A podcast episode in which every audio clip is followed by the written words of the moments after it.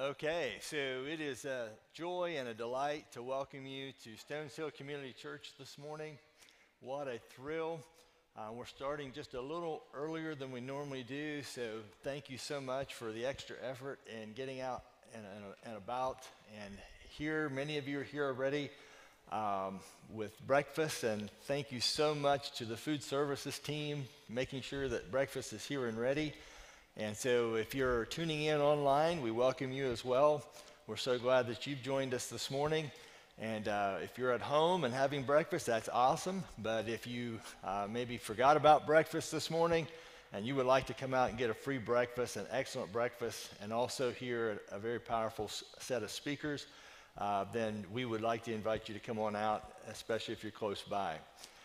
So we're in for an exciting day.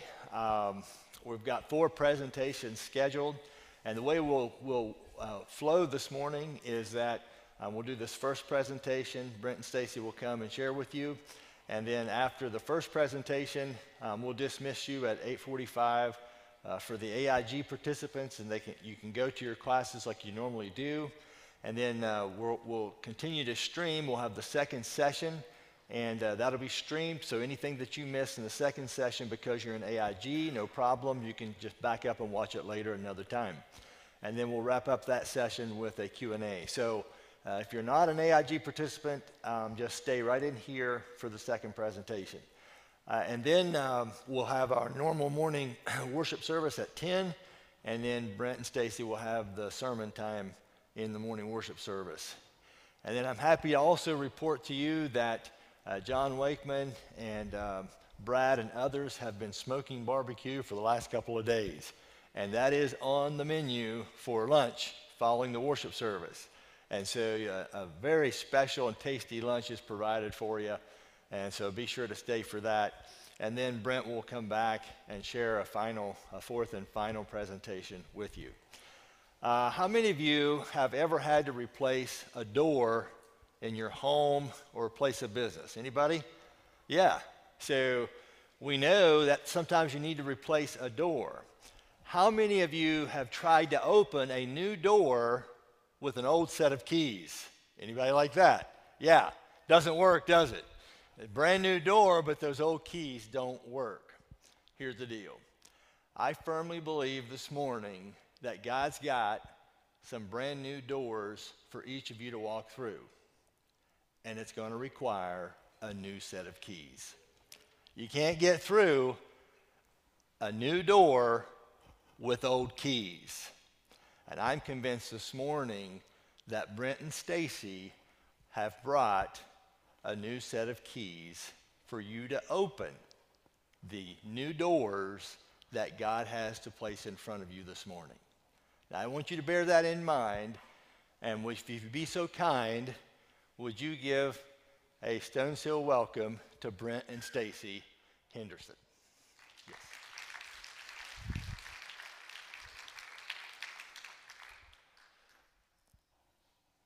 Such a delight to have these guys. I so enjoyed talking to them yesterday, and there'll be more information about the book table and things that they have made available for you.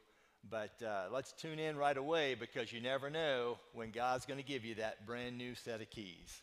Thanks. Good morning, everybody.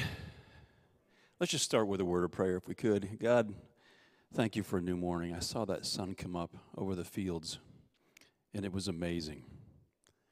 New life. And it comes from you. So this morning, these new keys that we're talking about, this new life in Christ, Lord, help us to see the aha moments, to be able to unlock that new sunrise that you're going to be bringing up in our hearts and minds this morning, that we can know you better, that we can take you in, that we can feel your warmth, that we can see your light. Thank you for getting us through all the technical stuff that was happening right before. That always lets me know the enemy is at work, and Jesus always wins. Thank you, God. In Jesus' name, amen. Oh, well, this is my beautiful wife, Stacy. She gets to come with me this weekend, so you can say hi to Stacy. I'll tell you a funny story. We were going to be starting off this morning in a different way, and I changed it a couple of days ago. So one of the things we're going to talk about is the lies that we all buy into. And before I start walking into this morning, you can sit down for a couple minutes. I'll just blab here. I get to travel a lot, and one of the things that I love to do when I'm traveling, whether it was in music or whether it was in the outdoor industry, was the stories that we have when we're on the road. And we were going, I think it was to Kansas, and we had an all-night drive. There was three of us in the vehicle. Now, the one guy, his name was Don. Don has to go to the bathroom every 20 minutes. He drinks Diet Coke nonstop. So we had a long, I finally said, Don, I said, listen, I said, we can't keep stopping. I said, you're going to have to figure this out. I hadn't even said that to him, and he's got to go to the bathroom. It's like 11 o'clock. We see this McDonald's. We go turning in. He takes off running, and we're all kind of laughing at him. So we get out, my buddy and I, we take our time, walk in, go into the bathroom, do our business, wash our hands. But I'm realizing, where's Don? I didn't see him. And I hope you see where this is going. You know how like at McDonald's, when you walk back, like there's women's on one side, men's on the other, kind of facing each other? Yeah. And so I come walking out, and I open the door, and here comes the door. The women's open up, and there was this beautiful blonde woman coming out. Her face is beet red. She's covering her face with her hands, laughing hysterically, and right behind her comes Don. And he looks at me, he's busted. I said, what are you doing in the women's bathroom? He goes, you're never going to believe this. I said, what happened? He says, I wasn't looking for urinal. He says, my stomach was really upset, so I was looking for a stall. He says, I ran right to the first stall that I could find. He said, I sit down, and the next thing I know, I see someone's come in, and I can see their tennis shoes. He goes, I thought they were yours. He says, I'm making all kinds of noise. He goes, and you're not laughing. He said, so I take my hands and I'm making even more noise, and you're still not laughing. He goes, so now I'm taking toilet paper off the roll and I'm throwing it over the top, and he goes, and you're still not laughing. And I come walking out, and here's this woman washing her hands, and he goes, no. He's like, and that's how I met my wife. Okay, that part's not true, but the rest of the story was. But the lies that we all buy into is something that I want to start off with this morning, because some of the format, the roadmap we're going to have today is we're going to be talking about who we are in Christ, because that really is a foundation. Because when we understand, when a man knows, a woman knows who we are in Christ, that we're created in the image of the living God, when we're no longer held captive by the opinions of others or care whether we live or die, we are now extremely dangerous, dangerous for good. Because we're no longer held back by like things with the enemy attacking the sound this morning. Even if that would have all happened, nothing would have stopped the Word of God. We would still go on, right? So that's one thing to remember this morning we're going to talk about. But where are these lies that we buy into that make us feel less than? I don't have as much money as this person. I don't look like this person. I don't have their title, all these things. This is what we call the big lie. And the big lie simply says this, that my performance plus others' opinions equals my self-worth, which is a lie from the pit of hell. Never buy into this. But let me kind of give you a little bit of a window, maybe into some of my background, to help you understand where the enemy hit me in the past and can still hit me even this morning. I mean, he can find his way in. So I was in music for a lot of years, back in the 80s and 90s, and touring with a lot of different music artists that were out there. And what's funny is when I graduated from high school, I was the same height that I am now, and I weighed 210. I was 118 pounds. I mean, if I turned sideways and stuck my tongue out, I looked like a zipper. I was really skinny. And so I hated myself back then. So I got into music, found out that I could actually do music pretty well, began to tour with some of the big names, Stephen Curtis Chapman and Sandy Patty, a bunch of different things. And when I got out there, I began to feel like a somebody, because I didn't like who I was and the shell that I was in. And as long as I was on one of these tours, I felt like a somebody. But when tour was over and the bus would come back home and I'd go back and be changing poopy diapers and washing dishes and cleaning house, I began to feel like an anybody. And then another tour would come up and I'd feel like a somebody again, because you're out there in front of the lights and people knew your name and they wanted your autograph and all this junk that the enemy does that says that's your identity right there. And so he builds this false self, the poser within us. And I know in the past, even when I was sharing with you, I intentionally told you some of the names that I went with, because I want you to see how easy it is to take something else to get your worth and value from. And that was something that I could be guilty of for a long time, that name dropping. Oh, maybe they'll think I have more worth and value if they knew who I toured with, if they knew the songs that I had recorded, or all these things. So that's where the enemy can hit us. And again, remember, the big lie says that my performance plus others' opinions equals my self-worth. So when I was out there, I felt like a somebody. When I got home, I felt like an anybody. But then all of a sudden, when I'd be back home and tour was all done with, I began to feel like a nobody because my identity was rooted in my performance and other people's opinions. Does that make sense? Yeah, I think we can all do that. Let me. So what if you always felt like a nobody? Yeah, that's, I was going to say, I was just pulling that up for you. This is the one thing we've talked about. She's like, you know, you talk about your past, but that wasn't her story. That wasn't Stacy's story. Sure about that.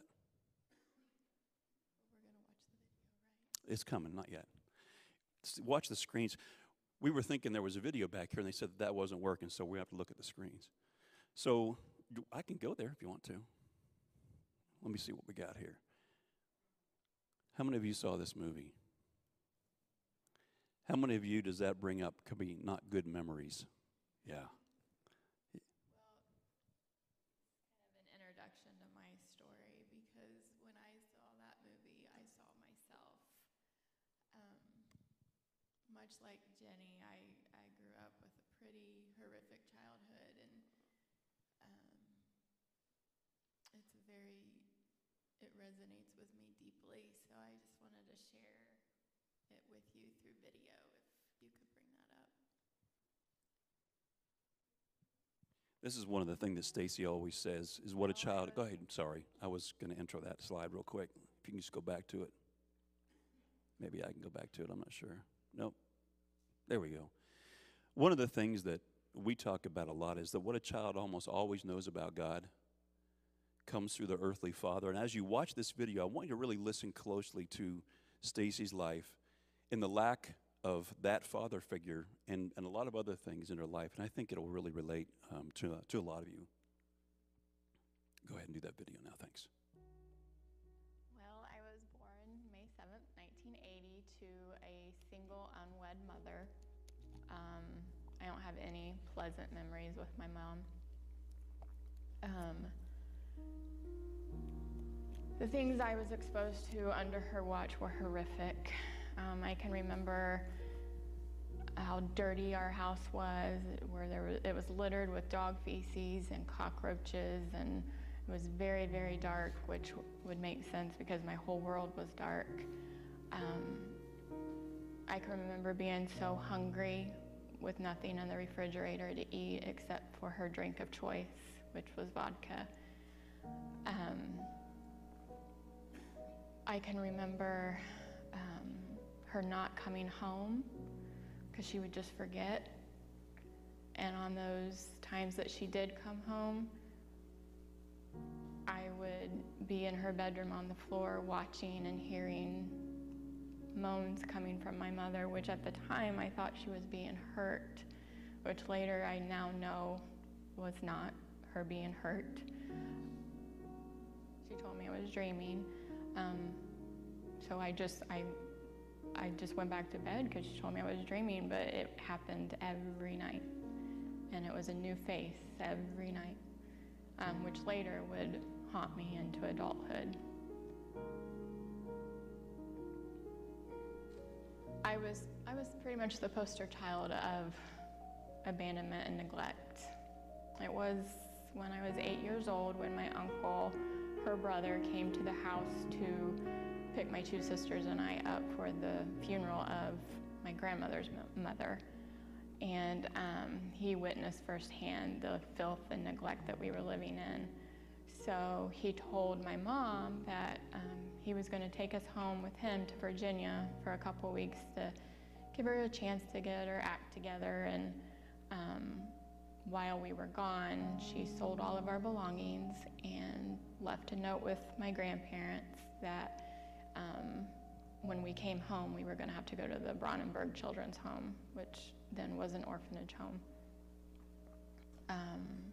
My grandparents went to court and got guardianship for a year, and it ended up being until each one of us was 18 years old.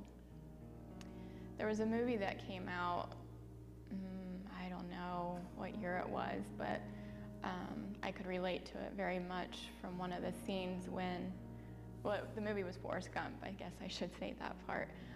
And there was a scene where Jenny threw rocks at her childhood home because of all the horrible memories she had from it. And every time I go by this house where my mother abandoned me on Mounds Road, it's exactly what I want to do.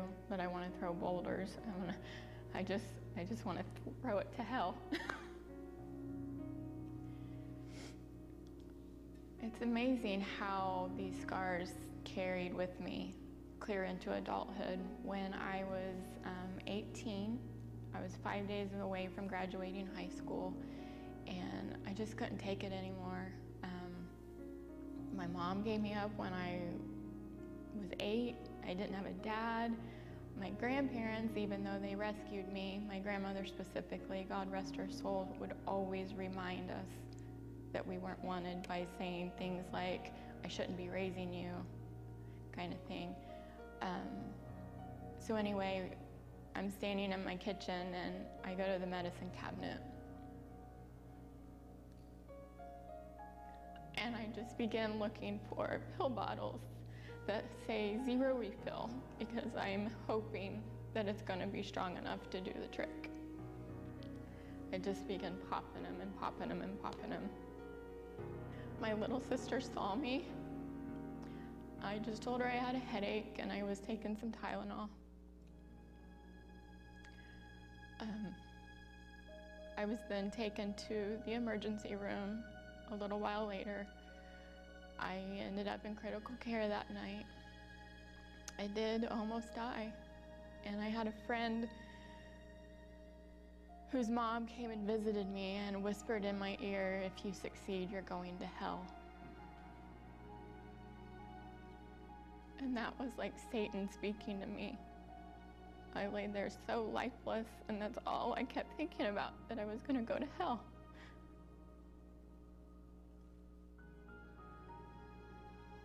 Almost everything a child knows about God comes from their earthly father, and I didn't have one. So I didn't believe he was real. My mom would tell me a name, who my father was, and I held that name in a little treasure box. I would always ask questions about him. She would just tell me that he didn't want me. And when she told him she was pregnant with me, he split. I work at a local hospital, and when I was 27 years old, this name sat down at my desk, and I was paralyzed. I could not speak to him. I finally had to get up and walk away. I ran into my boss, who saw me obviously in hysterics, and I gave her a brief story as to what had happened, and she's the one that encouraged me to go back and confront him. And all I did was say, I mentioned my mother's name. I said, do you know this woman? And he didn't hesitate. He said, yes, I do. And I said the phrase I thought I would never ever say, I think I'm your daughter.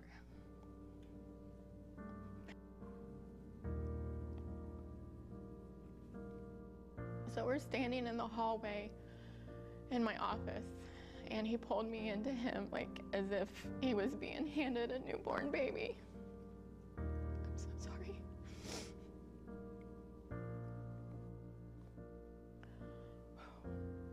He held me for what seemed like an eternity. It felt so safe and so good. We exchanged phone numbers and we communicated for a couple weeks, until I finally got the courage to ask him why he didn't want me. And he said it wasn't that at all. He said that when my mother came to him and said she was pregnant, all he said to her was, how can you be sure it's mine? And so he waited and waited and waited all these, all my earlier years for her to come at him with paternity or child support, and that was just the last he ever heard from her. So he volunteered to have DNA testing done, and so we met at the Indiana Blood Center down here on Scatterfield, and 6 weeks later, the envelope arrived, and it revealed that there was zero match, that he could be my father. And so that little name that I kept in my own little treasure box was gone. I didn't know anything. So that made me run from God even more. I was so angry.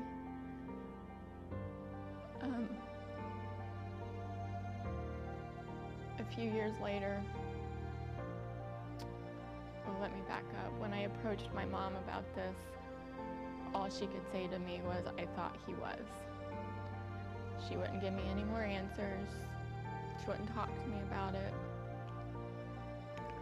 A few years later, I have my middle daughter at the eye doctor, and there's a spot on the back of her eye that, don't ask me how, but is somehow connected to colon cancer.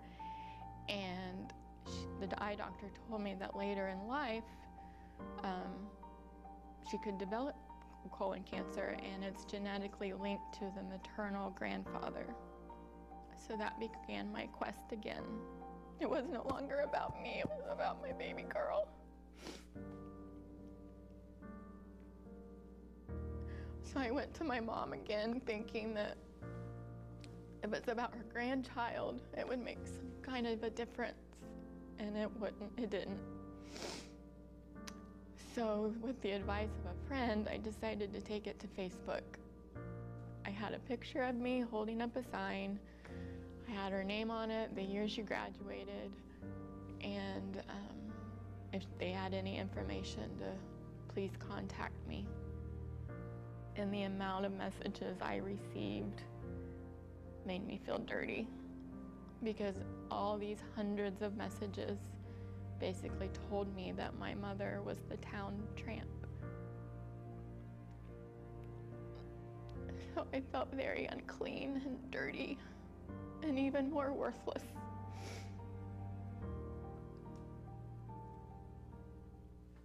So in this lifelong quest of trying to find my father, I began finding my worth and value in men. I was hungry for their attention. I thought I was trash, so I let them treat me like trash. My whole life, it was like I was living in this black hole, unwanted, unloved, dirty sin. Until a few months ago, I found God just a few months ago at 37 years old, and I've been baptized twice.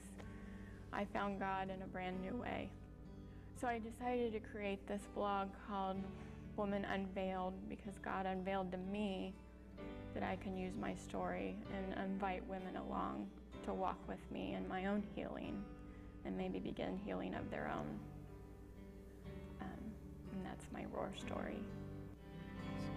My chains are gone, I've been set free, my God, my Savior. A lot has happened since that video. I know, I'm sitting here looking at the tears in your eyes, and I'm trying not to cry, and I'm looking out and I'm seeing some people out there wiping their tears away. What a child almost always knows about God comes through their earthly father. And, you know, we both have our stories. When God brought us together with my story and her story and really getting to know her story, it's been a beautiful thing the way God restores and redeems. Can I say something? Really? Yeah, I was going to set you up with that, but yeah. What I don't talk about in that video is forgiveness. And before the service started, you talked about the door and the new keys and so forth. And I finally came to a spot in my life where I needed to go through that door. I think so many of us have a hard time of forgiving because we think that's letting them off the hook or so forth. And so I sent my mom a letter letting her know that I had forgiven her. But with that said, I have extremely strong boundaries. I don't have a relationship with her. I still can't to this day, but I have forgiven her. because the more I matured in my faith, the more I realized that she was buying into her own lies, and for whatever reason, her own story played a pretty big impact on her own choices. And so I, forgiveness has released me. So. Yeah, and boundaries aren't something that we put around someone else. Boundaries are something that we put around us. And it's not that there hasn't been attempts to reach out and to see, but until choices begin to become different choices, it's just wise. And what's really amazing though was, I don't know, maybe it was a couple of years after we had gotten married, and we were talking, and I said, "So you've given up the search?" And she says, "I've turned over every rock. I don't know what else to do. I did everything that I thought of except one thing, why it never crossed my mind or never crossed anybody else's to suggest, was do Ancestry DNA." And that's exactly it. So for Christmas, I don't know how many years ago, I got her this test kit, and we thought, well, you thought you had found him at first, actually up in this part of the state, but only to find out it wasn't him. And then someone saw something that she was posting about this, who happened to be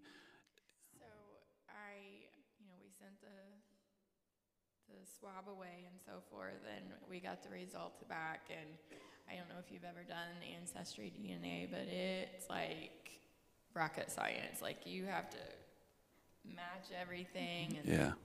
It was very overwhelming, and I tried to do it on my own. And like he said, we thought we found him up here in northern Indiana, and it turned out that it wasn't him. So I joined this group on Facebook, and it was a DNA match Facebook group, I don't know, but somebody out in California saw my story, and she's actually a private investigator by career, but in this little group, she called herself a search angel, and she offered to take over my case, and it took her about 3 months before she had it all squared away and figured out, and she was able to find a sister and connected the two of us. And once I saw pictures of this other girl, I was like, come on, there's no way. Like, we look nothing alike, and I was very skeptical. But we talked, and she actually had told me that I had another sister that lived down in Florida. This one lives up in Maryland. And so she told the one that lives in Florida about me, and she was very skittish about it, whereas this other one was, oh my gosh, I had a feeling there was another one of us out there somewhere. But so she finally convinced the one that lives in Florida to do the DNA testing as well, just to confirm it all. And so reluctantly she did, and it turns out that our matches came back even stronger than the one that lives in Maryland. And we look pretty much. So we found, let me see if I can get this to, there's her dad. Do you see the resemblance? I see it in the cheeks, but here's what's really funny. Let me show you the picture that we got back of her sister, and that's how I went, no, this is an absolute match. That's Stacy on the left, and that's her sister on the right. Is that incredible? But through all this stuff, what we talked about, what a child almost always knows about God, it comes through their earthly father. And she didn't have an earthly father. And there was many times that it would drive you to, just to tears and to other places. And there was a verse, it says, "The Lord himself goes before you and will be with you. He will never leave you or forsake you. Do not be afraid, do not be discouraged." And when she was talking about finding God and us being able to get together, sometimes I would be tempted to just want to fix her. I don't mean that like I was thinking that way at the time, but I just was like, I wanted to get her healed, right? So I would throw out all these scriptural prescriptions and like, why aren't you just understanding this? Why can't you just renew your mind and apply this to your life? Well, it just doesn't work that way. When you have childhood scars that are that deep, it's a very long healing process. Yeah, go ahead. So back to my dad, I did find him. Turns out he had been, he'd passed away 10 years prior to me finding all this out, so I never did get to meet him. but I've been given videos of him, so I know what his voice sounds like, and obviously pictures, so that part's been pretty neat. Yeah. And, you know, our identity, the stuff that we pull our identity from, it doesn't just happen in adulthood or in our teen years. It starts at the very beginning. How many of you, when you were in school, remembered, now I've said my ABCs? No, the way I learned it, it wasn't, next time won't you sing with me? It was, tell me what you think of me. Is that how you learned it too? Now I've said my ABCs, tell me what you think of me. I can remember I was in the hospital my first grade year, and I missed half of the year. Didn't go to kindergarten back then. And I came back, and being put up front to have to do all these different performance things that the other kids had been doing for the last 4 or 5 months that I was behind on, and I felt like I wasn't good enough. So you can see, even at a very early age, you know, when you don't have a mother or a father or something happens in this so that puts you behind or whatever it looks like, it could be even be physically. You didn't grow as quickly as someone else. From a very early age, we're geared to perform for our self-worth. And it continues right up to now. Well, I'm not making as much money as they are. I don't drive what they drive. I don't look, you know, whatever. But the enemy wants you to really believe in the big lie that your performance plus others' opinions equals your self-worth, which is absolutely a lie from the pit of hell. This says, from our earliest memories, the enemy has infected us with plenty of shame, forging lies from our earliest cognitive moments to keep us on the hamster wheel of performance. And we all know what snakes do to hamsters, all right? So this is something that we have been talking about recently. Whatever names you owns you. Because if it names you, that's where you're getting your worth and value from. You know, what are some of the things that name us? You know, how old I am. I'm not 30 anymore. I'm not 18 anymore, whatever. Fame. Well, I never got my 30 seconds of fame or whatever. We look at these. How we look, our grades, houses, job title, education, popularity, other people, athletic ability. You know, the car we drive, likes on social media. Oh, I just got a like. I didn't get a love. Seriously? Your relationship status. How many feel like they're less than because they went through the pain of a divorce? You know, the beautiful thing is this. No matter who we are, no matter where we've been, no matter what we've done, God's love never leaves you.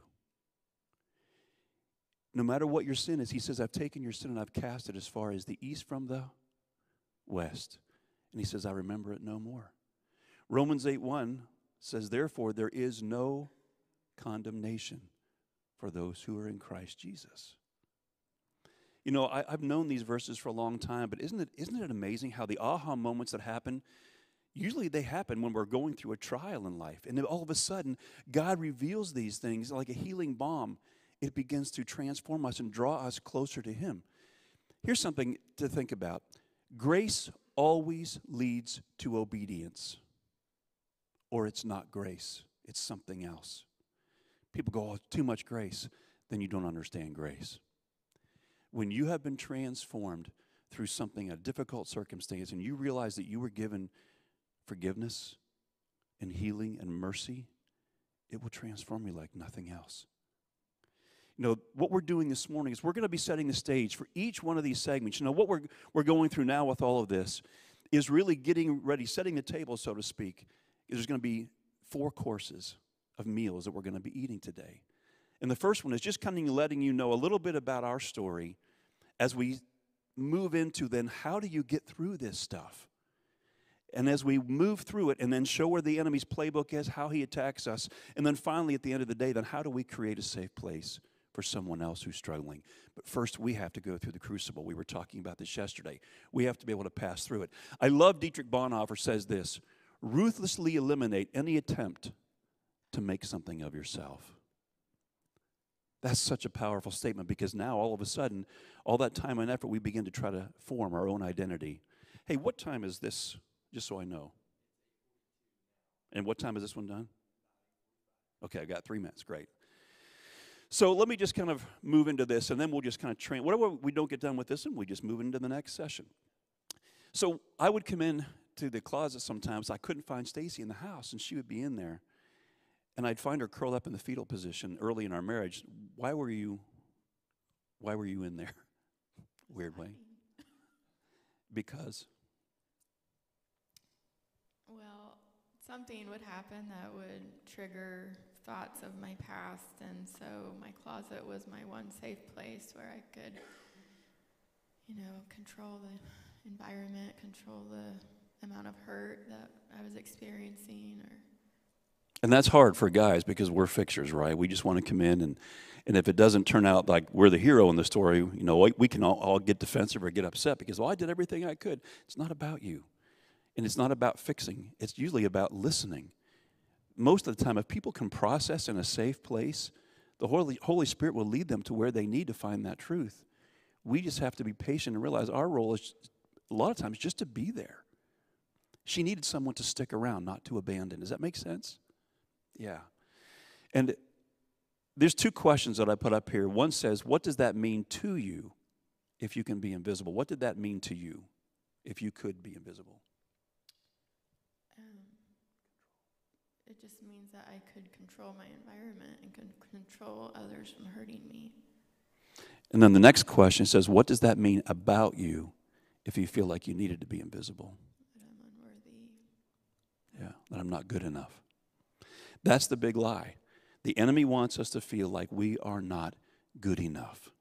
Because if he can get us there, he can manipulate us in everything we do. We're no longer effective. Like I talked about being dangerous for good. When he can get in and convince you that you're not good enough because you're getting your worth and value from everything else except from the one place, which we're going to talk about in the next session, he's got you.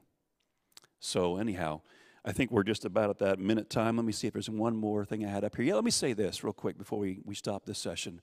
You know, a lot of us, we struggle. We have conviction or we feel condemnation. And there's a huge difference in our life.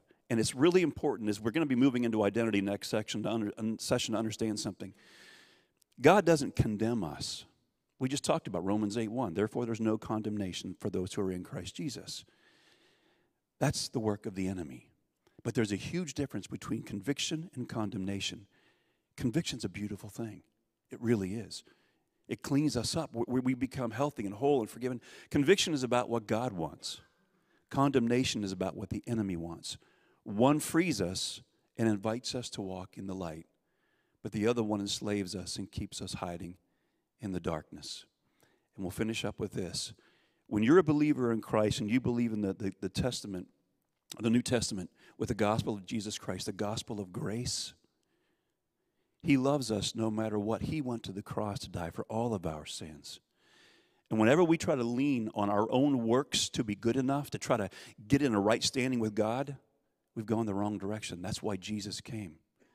And we find ourselves as a believer, rather than embracing Christ and his grace and his love, we go back to holding hands with the law, with works. And what does the Bible say about it? It says, our righteousness is as filthy rags. God, thank you so much for this first session this morning, just kind of setting the stage for all of our stories, for all of us do have a story. But now help us to find our true identity in this next session, and then how do we break free by the renewing of our mind as we keep on moving this morning. Thank you for this time together, in Jesus' name. Incredible, yes. Yes. Thank you so much for your transparency. You've been such an incredible ministry already this morning and your story. Thank you so much. And then I would like to say we're just going to transition to Answers in Genesis discussion groups. And then what we will do is reconvene in here at 10 o'clock for the EIG group, 10 o'clock for the service. But the second session is going to be ongoing. So we'll just take a couple of minutes, and then we're going to restart the second session and deal a little more with the identity thing. Did you notice how much of a craving we have for our fathers, mothers and our fathers? It's there, it's in us. And I'm so glad to hear Brent and Stacy talking about this, because it is he who can stamp us with an identity, and that we always take with us, that's not dependent on some circumstantial thing. So it's who you are in Christ. You've been stamped, you belong to him. Now live in light of that new identity. Amen? Okay. You're dismissed, AIG group. Everybody else, just hang tight. We're going to be relaunching here for just a moment.